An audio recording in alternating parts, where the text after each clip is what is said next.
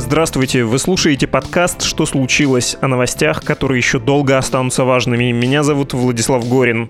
Мы давно хотели рассказать вам эту историю о деле нового величия, про одного из фигурантов этого важного процесса. И суть этого процесса вы наверняка знаете в том, что судят несколько человек за организацию экстремистского сообщества. При том, что, скорее всего, это сообщество выдумал провокатор силовиков, и он же стал в деле главным свидетелем обвинения. Начало прений в судебном процессе по делу нового величия переносит уже несколько раз из-за болезни судьи, из-за пандемии, из-за того, из-за сего, и ближайшая дата, когда прения должны начаться, это седьмого июля, то есть завтра. Давайте все-таки мы историю расскажем сейчас. Она об одном из фигурантов дела нового величия, Сергее Гаврилове. В прошлом году он, будучи подсудимым, сбежал из России и не так давно получил в Киеве статус беженца, причем в рекордно короткие сроки. Сейчас поговорим с Сергеем, расскажем его историю, а еще услышим ценный совет, что лучше иметь всегда под рукой на тот случай, если придется бежать из страны.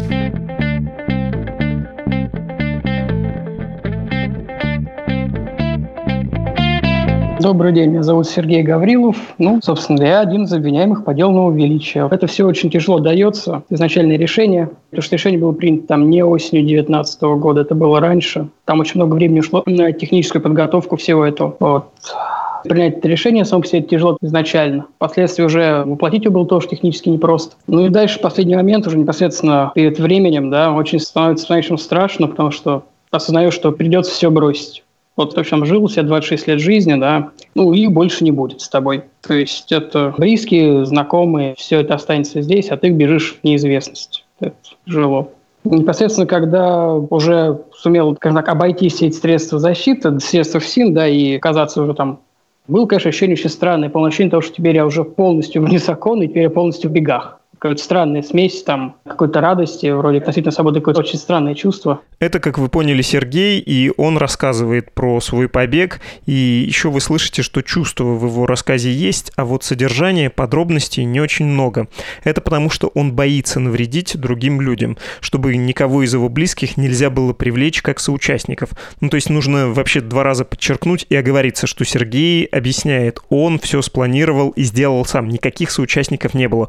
Он скорее боится боится провокаций спецслужб и того, что если у них будет малейший повод, они для давления на него, для давления на других фигурантов дела могут арестовать кого-то из родных. Пусть он этот тонкий момент сам объяснит, а уже потом поговорим о том, как появилось дело и что это вообще такое за организация «Новое величие».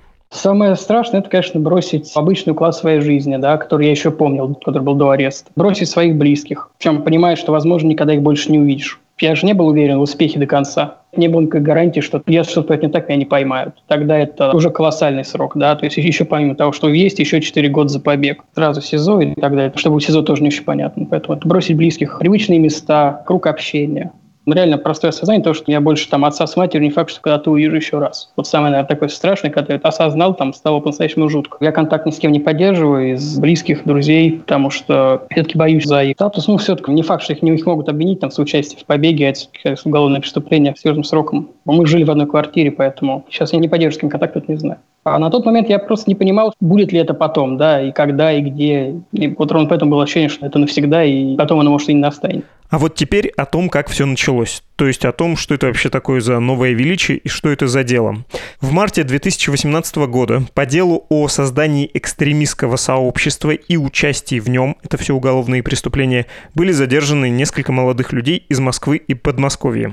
Версия следствия состоит в том, что было такое подпольное новое величие, и это революционная организация, целью которой было участие в восстаниях, причем народных восстаниях, а также столкновение с представителями действующего режима. По той же самой обвинительной версии фигуранты нового величия встречались, выезжали за город на тренировки и написали устав организации.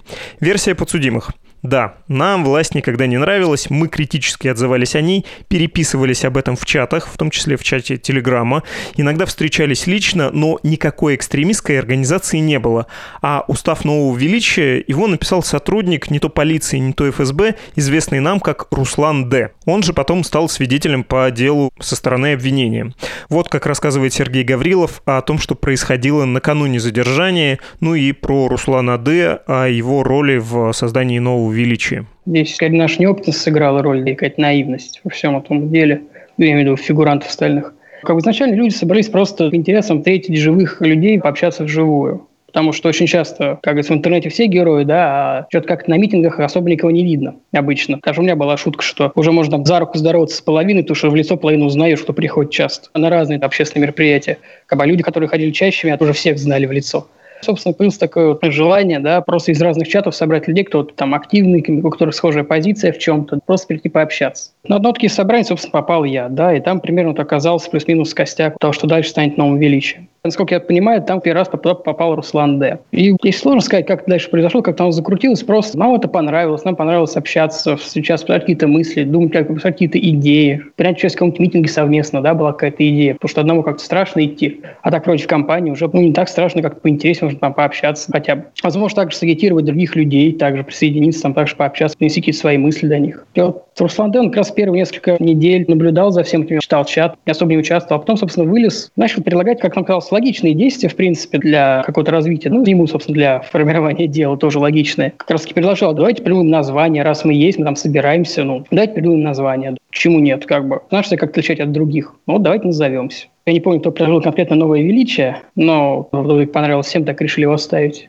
Он, собственно, первый раз снял помещение с фразой, ну, а что нет, собираться в кафе, как там у нас там десять человек, где-нибудь кафе найдем большое, неудобно же, давайте снимем офис какой-то. Сам, собственно, его нашел, сам все сделал, только денег попросил, типа, там, за аренду. Причем каких-то совершенно, если так задуматься, смешных, двести рублей с человек на полдня, ну. Ну и дальше, собственно, также все материалы, когда проходили, точно так же там оказалось, откуда, собственно, взялся этот устав, политическая программа, да, то, что так называют следствие, потому что, ну, устав-то мало, похоже, просто какая-то бумажка со словами. Собственно, он также Руслан Д. однажды предложил, ну, мы же общаемся с людьми, у нас вроде как название есть, мы там как себя позиционируем. Очень тяжело объяснять людям, кто мы такие, чего мы хотим. Давайте напишем бумажку, просто типа Word-документ, да, который может быть в чате, в общем-то, человеку скинуть, переписать, что вот кто мы такие, если хочешь с нами общаться, ну, продолжай, не хочешь, нет. Собственно, из этого появился этот устав, который соответствует всем пунктам, которых требует Верховный суд, чтобы признать организацию экстремистской. Там ничего такого нет, там по экспертизам все достаточно мутно. Насколько я знаю, на суде оглашалась только одна, которая выгодна следствию, но материал дела, я же знаю, я читал, их четыре, да, и там каждая экспертная организация говорит примерно разное. То есть две говорят, что их не было, там одна говорит, что пятьдесят на пятьдесят, только вот Калужская, да, которую они зачитывают на судебном следствии, она единственная, кто признает экстремизм. Все достаточно спорно, даже по меркам российского государства и российской правоохранительной системы.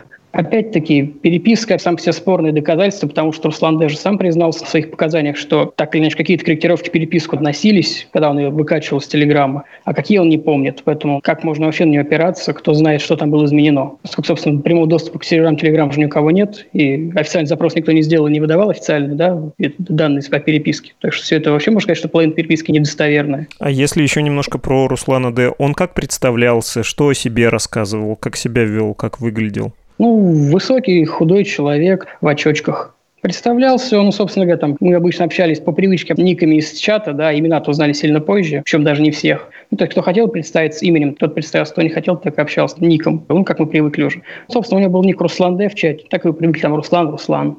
Рассказывал о себе, почему он, собственно, говорил все эти вещи, то, что может найти помещение, может там бумаги составить.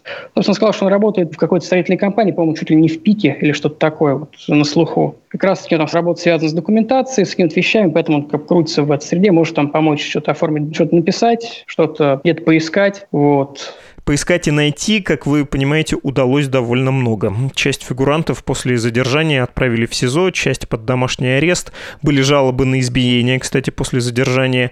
Пара фигурантов была осуждена, они заключили досудебное соглашение, и там у одного молодого человека был приговор два с половиной года заключения реального срока, то есть, а у второго условный срок. Тот, которому дали реальный, потом отказался от признательных показаний, и приговор был отменен, дело направлено на новое рассмотрение. Вообще поворотов в этой истории довольно много, но есть вот такой эпизод, в котором вся эта драма видна особенно ярко. Это случилось восемнадцатого октября две тысячи девятнадцатого года в зале суда, и рассказывает об этом Сергей Гаврилов.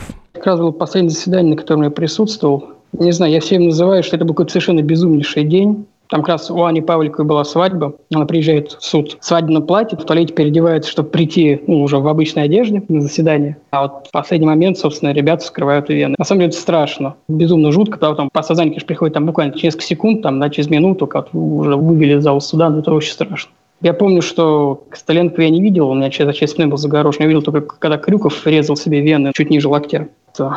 жутко. Я помню, что кто-то прокричал в момент, как, по-моему, Костенко закончил свою речь, фразы, по-моему, все-таки «свобода всем политическим», если я ничего не путаю.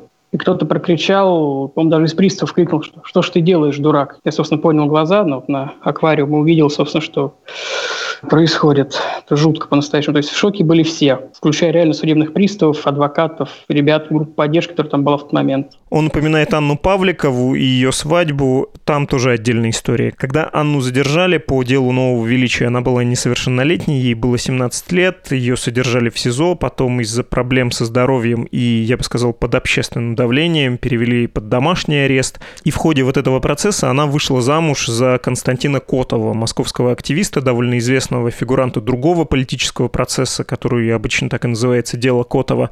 Но, в общем, не будем отвлекаться. Еще до этого дня с отчаянным и кровавым жестом подсудимых в день свадьбы Павликовой задолго до всего вот этого Сергей Гаврилов решил бежать от российского правосудия. Я не сразу решился на побег. Я все-таки надеялся на что-то хорошее, но последней точкой для меня, в общем-то, стало весной две тысячи девятнадцатого года, когда нам предъявили последнюю финальную версию обвинения, официальную, да, если знакомиться с материалами дела. Буквально вот на следующий день, там как раз писали, что всех обычно по одного или двух человек в день сознакомили, процесс длит долгий, сам по себе технически. Я там был не в первом числе, буквально один из последних, и буквально в первый день или два. Выходит новость, что нас всех уже зачислили в список экстремистов и террористов. Ну, это уже это как бы, это фактически, как я его называю, список живых мертвецов, потому что там проще сказать, что человеку можно, чем перечислить на чем-то, чему нельзя. Я уже понимал, что тебя исключили, это что из области фантастики, и даже если что-то будет там малый срок или что-то еще там, даже условный, то все равно это уже жизни нормально не будет, в принципе. Никогда.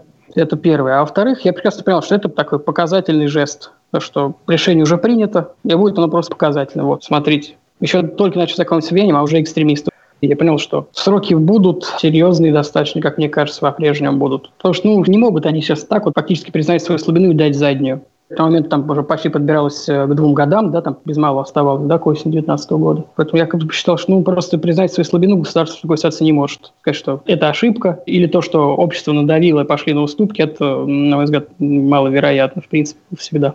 Про список живых мертвецов пару слов. Это перечень лиц, в который можно попасть еще до судебного решения, если государство посчитает, что человек связан с экстремистской или террористической деятельностью. Росфинмониторинг вводит в отношении таких людей санкции, то есть блокирует банковские счета, не дает открывать новые, нельзя оформить страховку, нельзя получить карточку, вступить в наследство нельзя, заключить сделку через нотариуса тоже, ну и так далее, и так далее. В общем, понятно. Так вот, столкнувшись с этим, Сергей решил бежать, и он ушел из-под домашнего ареста и пересек границу Украины на погранпункте Синьковка. Это не российско-украинская, это украино-белорусская граница. Белоруссия, как вы понимаете, для граждан России страна проницаемая, ну, то есть так легче уйти, при этом у тебя никто на границе с Россией не будет никаких документов просматривать. Совсем недавно, то есть через восемь месяцев после появления на территории Украины, Сергей добился статуса беженца. И это вообще-то довольно быстро.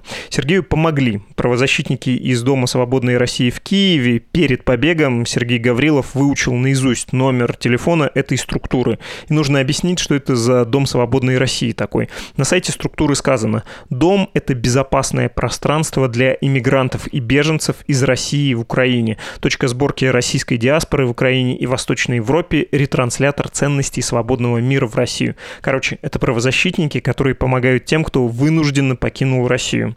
Говорит Владимир Жбанков, координатор программ правовой помощи Дома свободной России. Случаи, когда лицо просит о статусе беженца или о дополнительной защите, это наиболее сложный случай в правовом плане, потому что миграционное законодательство Украины весьма сурово, особенно в отношении такой категории людей.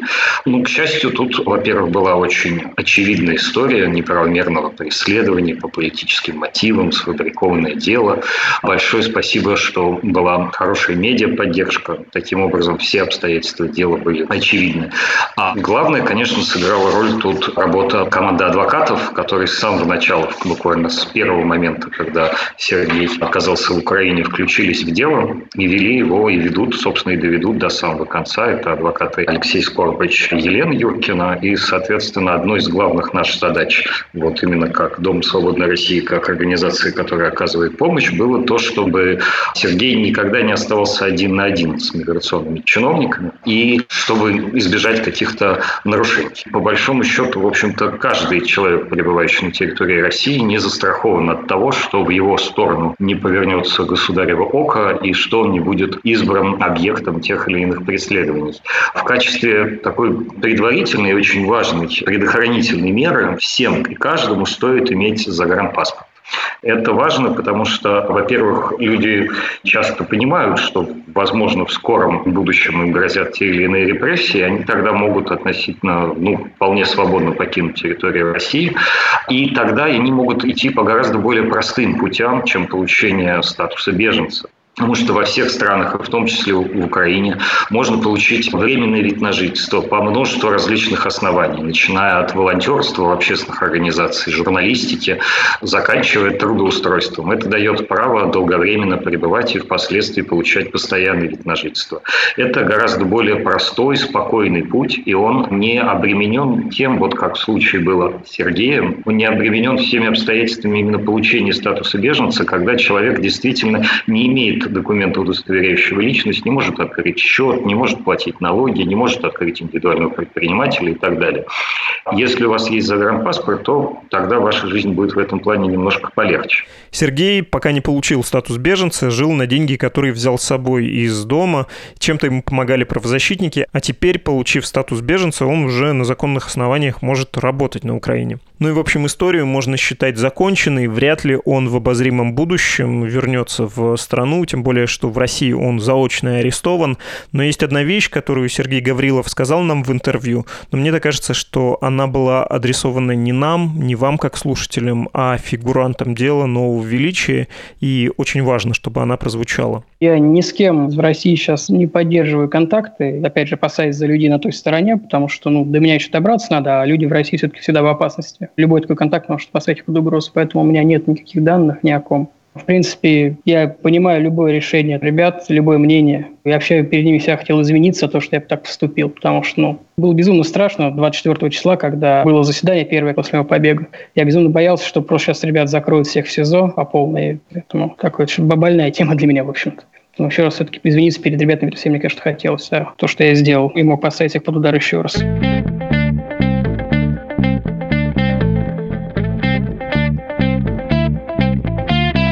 Это был подкаст «Что случилось?» о новостях, которые еще долго останутся важными. Советую послушать вам и другие наши подкасты, например, пару выпусков о поправках в Конституцию, о том, чего это стоило политической системе страны и о том, почему правительство Путина теперь неотделимо от государственной машины, а значит, России в обозримом будущем придется снова переучредить у себя государство.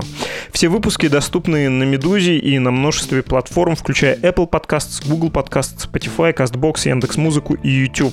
Там же можно подписаться на наш подкаст. Если хотите предложить тему или услышать в нашем подкасте какого-то человека, чтобы мы позвали его в гости, напишите на почту подкаст собака медуза точка ай о и в Telegram Meduza Loves You. До встречи!